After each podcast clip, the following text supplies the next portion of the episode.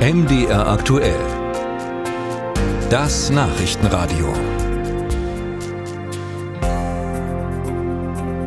Im Prozess gegen die mutmaßliche Linksextremistin Lina E. ist äh, im Oberlandesgericht in Dresden das Urteil gefallen. Fünf Jahre und drei Monate Haft für die Hauptangeklagte Lina E. Marc Zimmer ist für uns vor Ort vor dem Oberlandesgericht in Dresden. Hallo. Ja, hallo.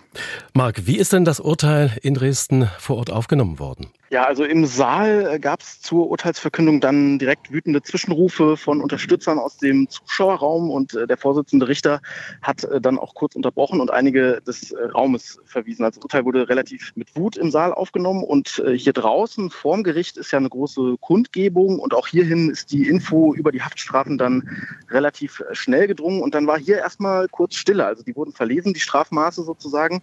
Und dann war es erstmal ganz ruhig und dann ging es aber hier auch los mit Sprechchören sozusagen gegen Urteil und Polizei und Justiz. Das sind erste Reaktionen in Dresden vor Ort. Äh, es ist natürlich auch mit weiteren Aktionen zu, erwahr, äh, zu rechnen. Was ist da zu erwarten?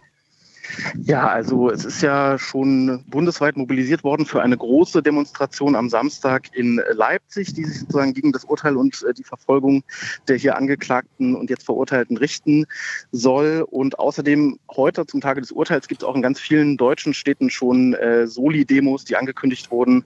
Da ist also in den nächsten Tagen sicherlich auch an Protest und Unterstützung aus den ja, Solidaritätskreisen von den Angeklagten hier noch äh, mit einigen zu rechnen.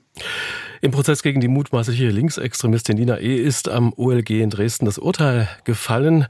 Erste Einschätzung, Beobachtung vor Ort von Marc Zimmer. Wir sind natürlich auch gespannt auf die Begründung des Urteils. Wir bleiben hier bei MDR aktuell natürlich den ganzen Tag dran an diesem Thema.